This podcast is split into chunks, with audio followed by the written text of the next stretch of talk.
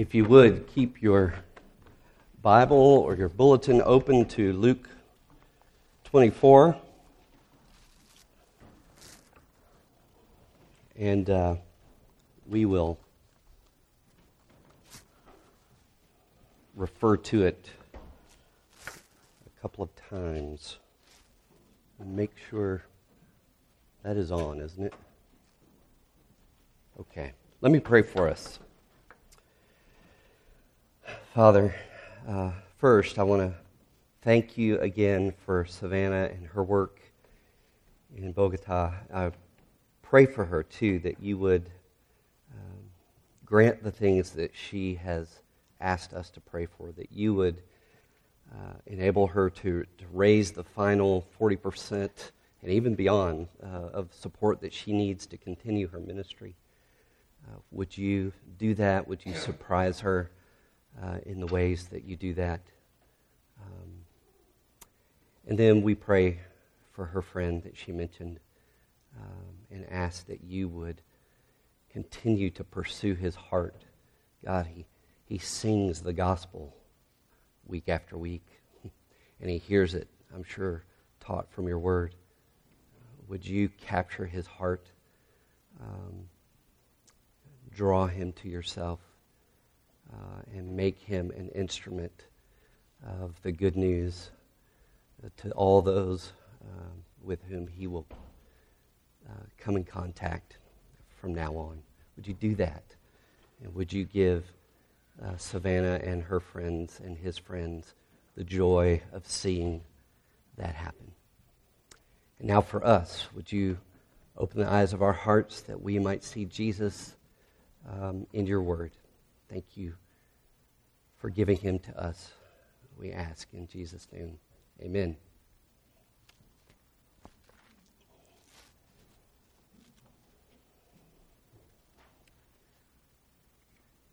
When I was in my first two years of seminary, uh, first two of, ver- of, four very long years of seminary, uh, about 25 years ago, um, I actually lost my love for the Bible.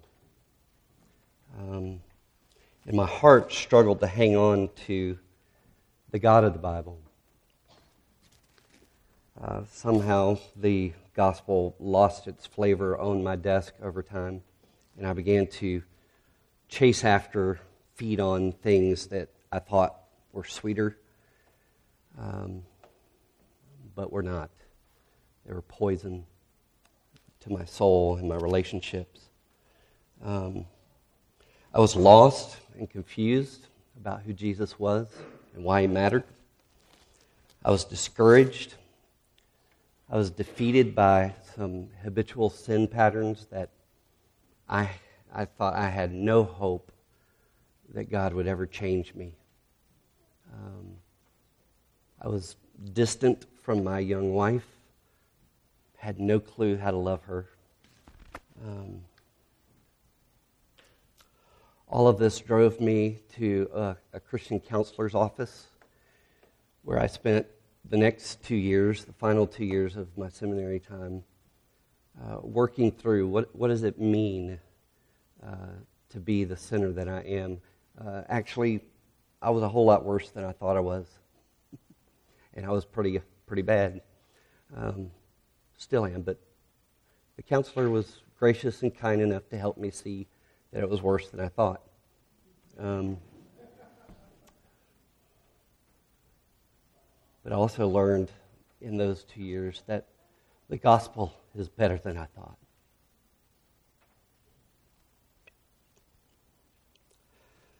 During that time, he gave me uh, an article to read by a guy named Don Hudson. And when I read this article, the first time I read it, it seemed radical to me. I'd never heard anything like it. Um, I went to a Christian high school. I was a Bible major in college, and I'd spent two years in seminary. And I'd never heard, for whatever reason, whether it was it was probably me that wasn't listening, but I'd never heard uh, what Don was saying. And uh, I found that his story was similar to mine. Listen to what he said. He said, Each passing year of college and seminary brought a gradually decreasing interest in the Bible. The iridescent, passionate flames that I entered college with were cooling to a few glowing embers. I read that and I was like, yeah, that's me.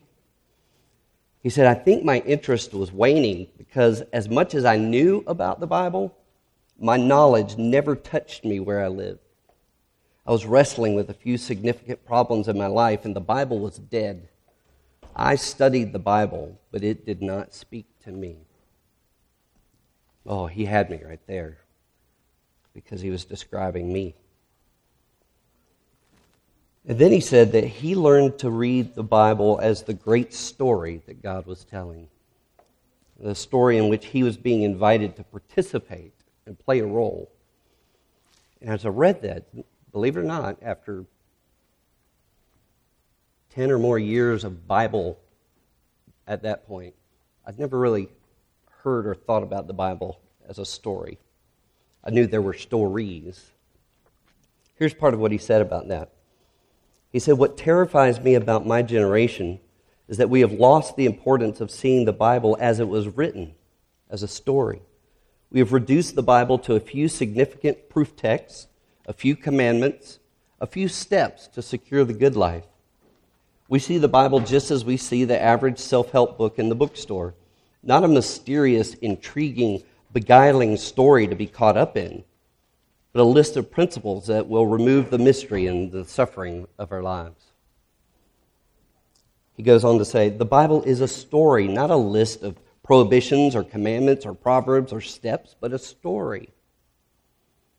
I do not read the Bible as a story because I happen to enjoy that way of reading. I read the Bible as a story because that's the way the Bible presents itself.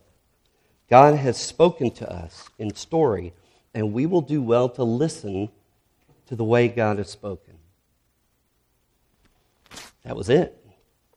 I had forgotten that the Bible was telling a real, living, and active story about a real God who had created and was now redeeming a community of people to join him in his mission to renew all things through the work of Jesus Christ. Renew all things, including this wayward seminary student who felt like he was about to go under for the last time. Now, it'd be easy to blame seminary or an overemphasis on the finer points of theology or to blame the study of Greek or Hebrew. Uh, it wasn't that, it was this heart that wasn't listening to the story. Um, all of those things that I had been getting were, were meant to help me learn the story. Um, so, this counselor, as well as the man who was my pastor at that time, they both helped me to unpack the good and the bad and the ugly of my story and to understand it in the light of God's larger story. And so, uh, 25 or so years later, I'm still continuing to learn that if I'm going to live as, as a disciple of Jesus, I need to learn the story of Jesus, love the story of Jesus, and live in the story of Jesus. Better than that, I need to learn the Jesus of the story, love the Jesus of the story, and live in the Jesus of the story. And so, my prayer and hope for Mountain Fellowship is that we would become story people. That we would become people who love and learn and live in God's story. And so this fall, we're going to uh, look at the Bible from Genesis to Revelation and try to get a little bit of a grasp of how it all fits together. Um, and we're going to do that. I'll start more on that next week, but we're going to do that through the lens of the theme of the kingdom of God. Um, I'm going to be using um, a book called God's Big Picture, straight, uh, tracing the storyline of the Bible as kind of the background of the sermon series. Um, this is not a commercial, but if you're interested, there are copies of the book in the back. Leave 10 bucks and take a book. If you don't have 10 bucks, I'm not going to hunt you down. Take a book. Um, but that's kind of the underlying, that will go deeper than what I can do on Sunday mornings. And the men are using that same book as their Bible study. Um, so help yourself uh, to a copy of that. Um, I found myself in the same place that I think those two disciples on the road to Emmaus found themselves lost, confused, cynical. You know, cynicism is that, yeah, right feeling that we have. You know, you hear all these good things about God and Jesus and the gospel, and, and your heart goes, mm, yeah, right. I was there, and I, I get there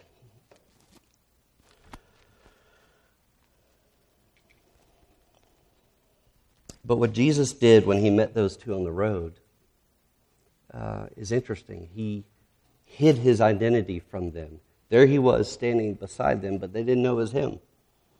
And instead of, before revealing who he was to them, he did something else. He opened up the scriptures for them. Now, he didn't have a scroll in front of him, but these guys knew the stories of the Old Testament. So Jesus on that seven mile walk to Emmaus, just walked through all the Old Testament, the law, the prophets, some of the Psalms, and he showed them how they were all about him. He just unpacked it.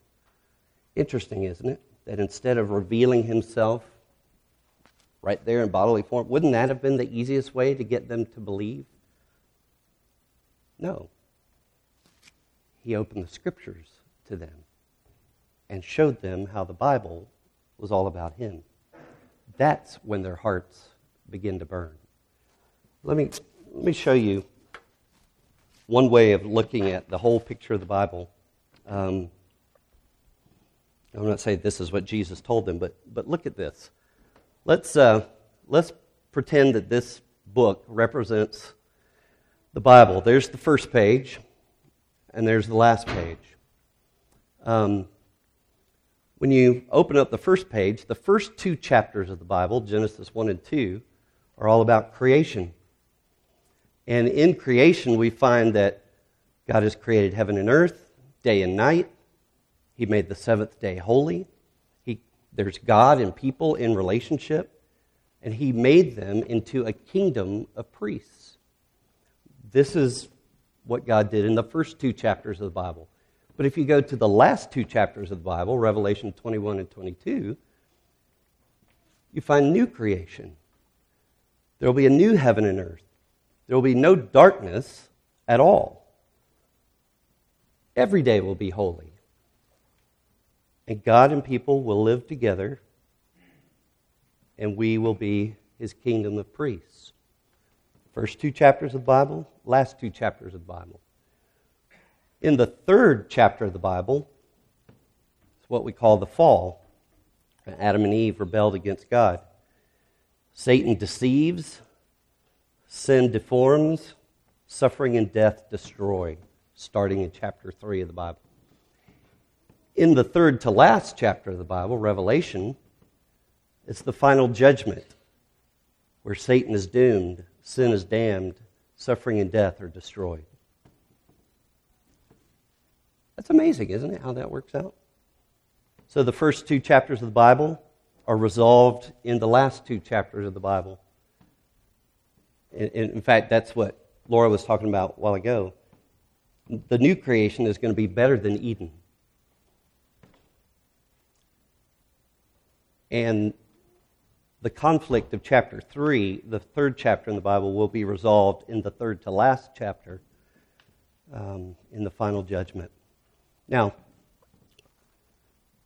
the way to get from Genesis 1 and 2 to Revelation 21 and 22, and from Genesis 3 to Revelation 20, is all through the incarnation, crucifixion, resurrection, and ascension of Jesus. Jesus is what the entire story is about. He is the hinge on which everything turns. And that's what he was explaining to those two on the road to Emmaus. And uh, that's what made their hearts begin to burn. And so we too need to see the story of Jesus and understand how to live in it. Um, now, you've heard me say this before, but I want to go into a little more detail about this for, for just a minute. Um, that the Bible is the story of Jesus in 3D. Let me explain what I mean by those three Ds. We just really looked at the Bible as a drama. Primarily, the Bible is a story. It's a narrative. It's a drama. Let's, if we put it in four acts, like a play, it would work kind of like this. Act one is creation. That's Genesis 1 and 2. Act two is the fall, Genesis 3 through 11. Act three is redemption, Genesis 12 through the Gospel of John. That's a big old chapter right there. In Acts 4, restoration, we understand is unpacked from Acts through Revelation. So the Bible is a drama. That's the first D. But it's a drama that also contains notes. Notes that help you understand and learn the drama. We call those doctrine. It's teaching. So the Bible is full of doctrine, yes, that helps you to understand the drama. Um, doctrine is something that, uh, Anna, could you bring me my water, please, if it's over there? It's not there. Thank you so much. Um, real quick, doctrine answers these kinds of questions Who is God? What is He up to? Who are we? What's gone wrong? How did God remedy the problem? And what is the Spirit doing now? So, doctrines all through the Scriptures, probably the most clear doct- examples of doctrine are uh, the letters in the New Testament, where the apostles unpack for us and help us to understand both the characters and uh, the plot of the story. They help us to understand and get the answers to all of these things. So there's notes within the story that help us learn the story. But then there's also notes within the story that help us to understand how to live in the story. There's directions in the Bible.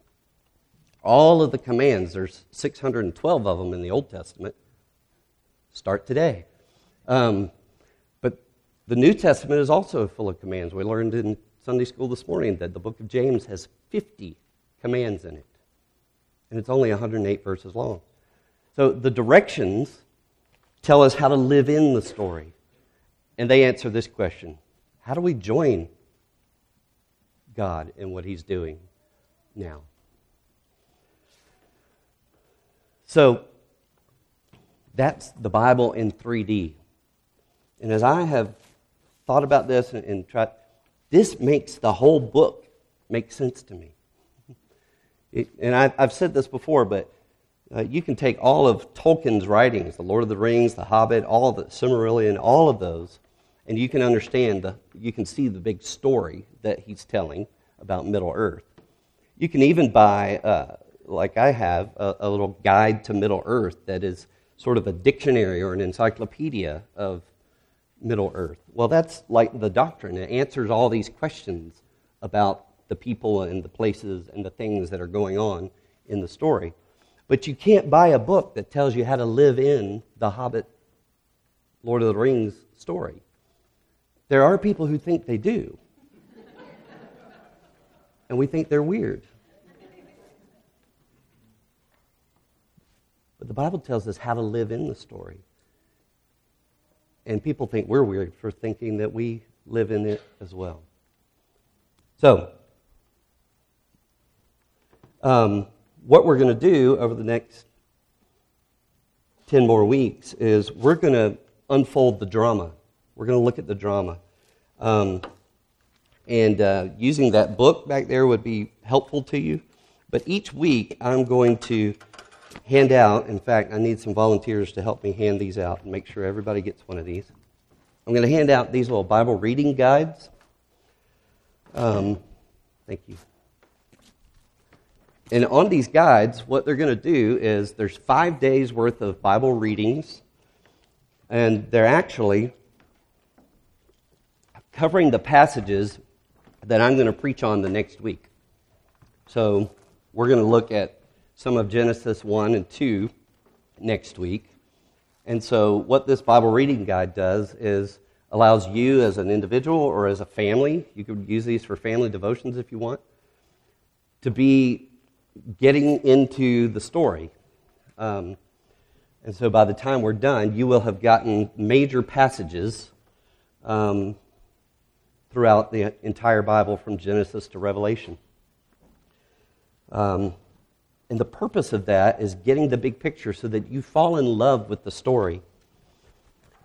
But remember, there's also doctrine in the Bible. So, doctrine or, or theology, if you want to call it that, it, it's teaching. Um, and uh, as we go through this sermon series, our confession of faith every Sunday morning, you'll see we started today, is going to come from uh, the New City Catechism. And there are a bunch of copies of this back there on that table, and you can have this one for free, um, one per family. This is full of what they've done is they've kind of taken up the teaching of Scripture and asked questions of the Bible, like what is God? We looked at that today, and answered. So we're going to be doing that in worship, but if you want to take this and use it with your family, it's also online for free, newcitycatechism.com, I believe. There's there's a children's version. There's also songs to help children memorize uh, and adults memorize. So if you'd like uh, to use that to help you study the doctrine that helps you learn the story of Jesus. And then, what are practical ways that you can learn to live in the story of Jesus? Come to a fellowship group. Join a group of people who are learning what it means to live in the story of Jesus walk together. Fellowship groups, men's Bible study, women's Bible study, getting together just individually with folks. Get in some sort of relationship with someone who will journey with you as you do that.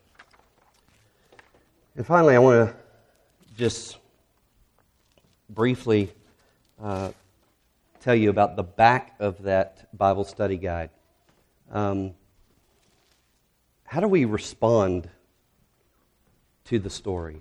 This is, this is how you live in the story. And I believe the New Testament gives us three basic responses. You've heard me say this before. This will not be the last time you hear me say this. You will be annoyed because I'm going to say all this, say this so many times. We repent, we believe, we obey. This is how you live in the story of Jesus. Look, Jesus said it in Mark chapter 1.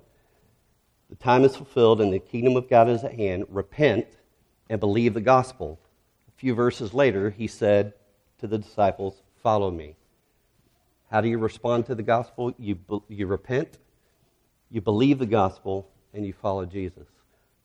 In Acts, Jesus told Paul, Look, I'm sending you to preach the gospel so that they may, the blue ones are about repenting, turn from darkness and turn from the power of Satan. The green ones are about believing. Turn to light, turn to God, receive forgiveness of sins. And the orange ones are about um, obeying, to be sanctified or holified, is the way I like to say it, by faith in me.